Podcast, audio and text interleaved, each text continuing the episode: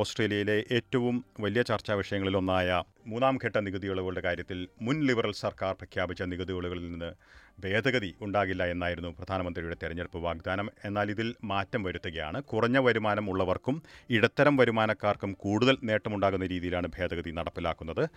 ഇതിനു പുറമെ ഉയർന്ന വരുമാനമുള്ളവർക്ക് ലഭിക്കുമെന്ന് കരുതിയിരുന്ന കൂടുതൽ നികുതി ഇളവുകൾ ഇപ്പോൾ ഉണ്ടാകില്ല. ഇത് പകുതിയോളമായി മാറുന്നു എന്നാണ് നമ്മൾ മനസ്സിലാക്കുന്നത്. നമുക്കിപ്പം ഇപ്പോൾ ചേരുന്നത് മെൽബണിലുള്ള Taxman accounting and tax പ്രൊഫഷൻസിലെ ബൈജു മത്തായാണ്. നമസ്കാരം Baiju Mathai S B S radio മലയാളത്തിലേക്ക് ഒരിക്കൽ കൂടി സ്വാഗതം. നമസ്കാരം ഡൽഹി.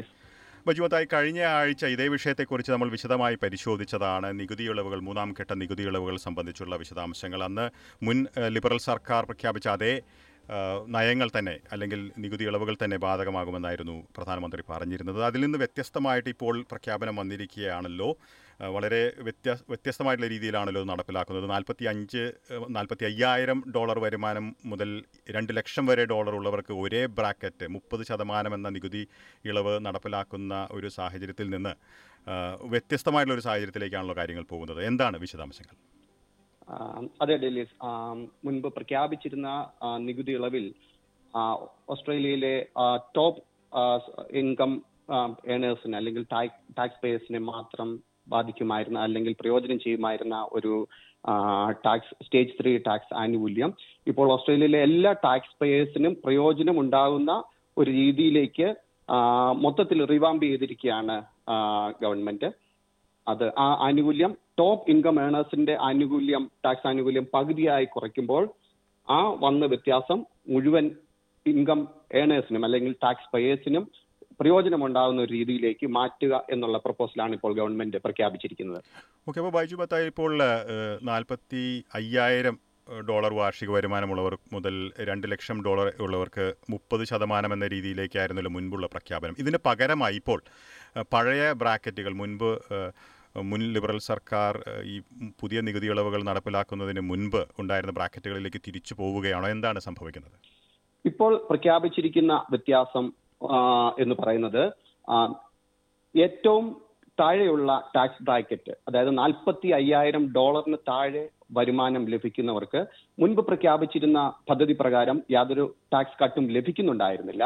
എന്നാൽ അവിടെ തൊട്ട് ആരംഭിക്കുകയാണ് ഈ ടാക്സ് കട്ട്. പത്തൊൻപത് ശതമാനമായിരുന്നു നാൽപ്പത്തി അഞ്ച് നാൽപ്പത്തി അയ്യായിരത്തിന് മുകൾ താഴെ ഇൻകം ഉള്ളവർ കൊടുക്കേണ്ടിയിരുന്ന ടാക്സ്. അത് പതിനാറ് ശതമാനത്തിലേക്ക് കുറയ്ക്കുകയാണെന്നാണ് പ്രഖ്യാപിച്ചിരിക്കുന്നത്. രണ്ടാമത്തെ ടാക്സ് ബ്രാക്കറ്റ് നാൽപ്പത്തി അയ്യായിരത്തിൽ തുടങ്ങുന്നു ഒരു ലക്ഷത്തി ഇരുപതിനായിരം വരെ ആയിരുന്നത്. മുപ്പത്തിരണ്ടര ശതമാനം ആയിരുന്നു ടാക്സ് നേരത്തെ. പക്ഷെ ഇപ്പോൾ അത് ഈ മാറ്റം വരുന്നത്.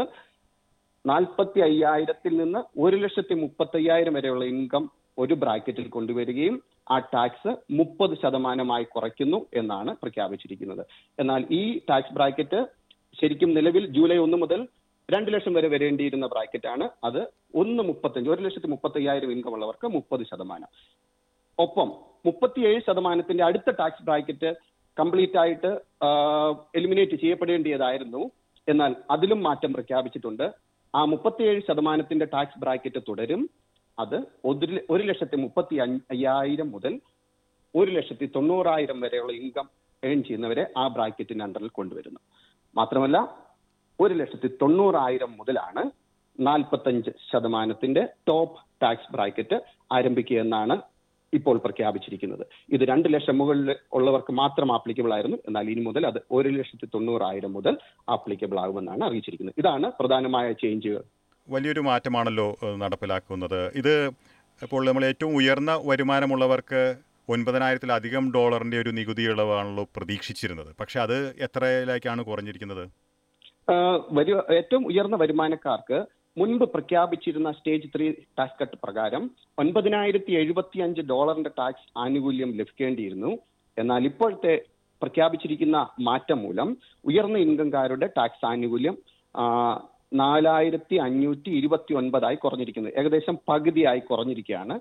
എന്നിട്ട് ഈ ആനുകൂല്യമാണ് നേരത്തെ ഒരു എണ്ണൂറ് ഡോളർ നയൻ ഹൺഡ്രഡ് ഡോളർ മാത്രമായിരുന്നു ഒരു ഒരു ലക്ഷം ഡോളർ മേഖലയിൽ ഇൻകം ഏൺ ചെയ്തുകൊണ്ടിരിക്കുന്നവർക്ക് കിട്ടുന്നതെങ്കിൽ അത് ഒരു ആയിരത്തി അറുന്നൂറ് മുതൽ രണ്ടായിരത്തി ഒരുന്നൂറ് ലെവലിലേക്ക് ഇൻക്രീസ് ചെയ്യാണ് അവിടെ വരെ അവിടെയുള്ള ടാക്സ് ബെനിഫിറ്റ് അപ്പോൾ നമുക്ക് മനസ്സിലാക്കാൻ കഴിയുന്നത് മിഡിൽ ഇൻകം മധ്യ ഇൻകം ഏൺ ചെയ്യുന്നവർക്കാണ് ബെനിഫിറ്റ് അവിടേക്ക് പുഷ് ചെയ്യപ്പെടുന്നു. കൂടുതൽ അങ്ങോട്ട് സ്പ്രെഡ് ചെയ്യപ്പെടുന്നു.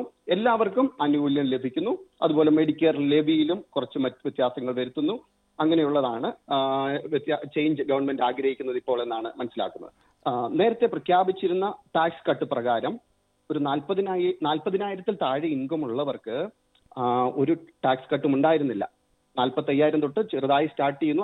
ശരിക്കും പറഞ്ഞാൽ അൻപതിനായിരം വരെയുള്ള ടാക്സ് ആർക്ക് വളരെ നോമിനലുള്ള ആനുകൂല്യം എന്നുള്ള സ്ഥിതി മാറിയിട്ട് ഇപ്പോൾ ഒരു ടാക്സ് പേ ചെയ്യാൻ തുടങ്ങുന്ന ഓരോ വ്യക്തിയും ആനുകൂല്യം നേടുന്നു. ഒപ്പം അമ്പതിനായിരം ഡോളർ ഇൻകം ഉള്ള ഒരാൾക്ക് ഏകദേശം തൊള്ളായിരത്തി ഇരുപത്തി ഒമ്പത് ഡോളറിന്റെ ആനുകൂല്യത്തിന് അദ്ദേഹം എലിജിബിൾ ആവുന്നു. നാൽപ്പതിനായിരം ഇൻകം ഏൺ ചെയ്യുന്ന ഒരാൾ അറുനൂറ്റി അൻപത് ഡോളറിന്റെ ടാക്സ് ആനുകൂല്യം ഏൺ ചെയ്യുന്നു എന്ന് നമുക്ക് പറയാം. ഏകദേശം കണക്ക് കൂട്ടുമ്പോൾ. ഓക്കെ.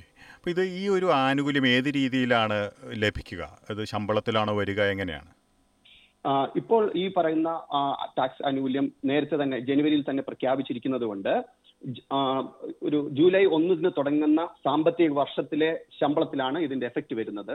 അപ്പോൾ ടാക്സ് ടേബിളുകളിൽ ആവശ്യമായ ചേഞ്ചുകൾ വരുത്തി സാലറി ലഭിക്കുമ്പോൾ തന്നെ ഈ ടാക്സ് ആനുകൂല്യം ഒരു ടാക്സ് കിഴിവായിട്ട് ബാങ്ക് അക്കൗണ്ടുകളിൽ എത്തുന്നതിനുള്ള രീതിയിലുള്ള ക്രമീകരണം ചെയ്യാനുള്ള സമയമുണ്ട്.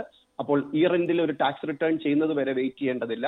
ജൂലൈ ഒന്ന് മുതൽ തന്നെ ഈ ടാക്സ് ആനുകൂല്യം ഓരോ ഫോർട്ട് നൈറ്റിലെ അല്ലെങ്കിൽ ഓരോ മന്ത്ലി സാലറി കിട്ടുമ്പോൾ തന്നെ പ്രയോജനം കിട്ടുന്ന രീതിയിൽ എംപ്ലോയേഴ്സിന് അഡ്ജസ്റ്റ് ചെയ്യാനുള്ള സമയമുണ്ട്. ഓക്കെ ഇനി മെഡിക്കെയർ ലെവിയുടെ കാര്യം ഒന്ന് കൂടുതൽ ഒരു വ്യക്തത ലഭ്യമാണോ ഇപ്പോൾ? നമുക്ക് ഇപ്പോൾ ലഭിക്കുന്ന വിവരം വെച്ച് സിംഗിൾ ഇൻകം ഏണേഴ്സിന് ഇരുപത്തിനാലായിരത്തി ഇരുന്നൂറ്റി എഴുപത്തി ആറ് ഡോളർ വാർഷിക വരുമാനം മുതൽ ആണ് മെഡിക്കെയർ ലെവി അടയ്ക്കേണ്ടിയിരുന്നത്. ഇൻകത്തിന്റെ രണ്ട് ശതമാനം അവിടെ മുതൽ ഗ്രാജുവലി തുടങ്ങി മുപ്പതിനായിരത്തി മുന്നൂറ്റി നാൽപ്പത്തി അഞ്ച് ഡോളർ ഇൻകം ഉള്ള ഒരാൾ ഫുൾ രണ്ട് ശതമാനം ലെവിയും കൊടുത്ത് തുടങ്ങണം എന്നുള്ളതായിരുന്നു. ആ ഒരു സ്ലാബ് ഇൻക്രീസ് ചെയ്യുകയാണ്. ഇരുപത്തി ആറായിരം ഡോളർ വാർഷിക വരുമാനം ഉള്ളപ്പോഴേ മെഡിക്കെയർ ലെവി ഗ്രാജുവലി സ്റ്റാർട്ട് ചെയ്യുകയുള്ളൂ. ഫുൾ രണ്ട് ശതമാനം മെഡിക്കെയർ ലെവി കൊടുക്കേണ്ടത് മുപ്പത്തിരണ്ടായിരത്തി അഞ്ഞൂറ് ഡോളർ ഇൻകം ഏൺ ചെയ്യുന്ന ഒരാൾക്ക് മാത്രമേ ഫുൾ ആയിട്ട് ലഭിക്കുകയുള്ളൂ അപ്പൊ ചുരുക്കി പറഞ്ഞാൽ ഇരുപത്തിനാലായിരത്തി ഇൻകം ഇരുപത്തിനാലായിരം ഡോളർ ഇൻകം ഉള്ളവർക്കായിരുന്നു എക്സംറ്റ് എന്നുള്ളത്. ഇരുപത്തി ആറായിരം ഡോളർ വാർഷിക വരുമാനമുള്ളവർക്ക് വരെ മെഡിക്കെയർ ലെവിയിൽ നിന്ന് ഫുള്ളി എക്സംറ്റഡായി മാറുകയാണ്. എന്തായാലും ഈ വളരെ പെട്ടെന്ന് തന്നെ ഈ വിശദാംശങ്ങൾ എസ് ബി എസ് മലയാളത്തിന്റെ ശ്രോതാക്കൾക്കായി പ്രധാനപ്പെട്ട മാറ്റത്തെക്കുറിച്ചുള്ള വിശദാംശങ്ങൾ എസ് ബി എസ് മലയാളത്തിന്റെ ശ്രോതാക്കൾക്കായി പങ്കുവച്ചതിന് വളരെയധികം നന്ദി. ബൈജു മത്തായി. നന്ദി ദലീസ് ഓസ്ട്രേലിയയിലെ മൂന്നാം ഘട്ട നികുതി ഇളവുകൾ നടപ്പിലാക്കുന്നത് സംബന്ധിച്ച് പ്രധാനപ്പെട്ട ഒരു മാറ്റമാണ് ഇന്ന് നമ്മൾ പരിശോധിച്ചത്. അല്പം മുൻപേ മാത്രമാണ് പ്രധാനമന്ത്രി ആന്റണി അൽബനീസി ഈ മാറ്റത്തിന്റെ വിശദാംശങ്ങൾ പങ്കുവച്ചത്. ഇത് കൂടുതൽ വിശദമായി മനസ്സിലാക്കുന്നതിനായി മെൽബണിൽ ടാക്സ്മെൻ അക്കൗണ്ടിംഗ് ആൻഡ് ടാക്സ് പ്രൊഫഷണൽസിൽ ടാക്സ് ഏജന്റായ ബൈജു മത്തായാണ് വിശദാംശങ്ങൾ നമുക്കായി പങ്കുവച്ചത്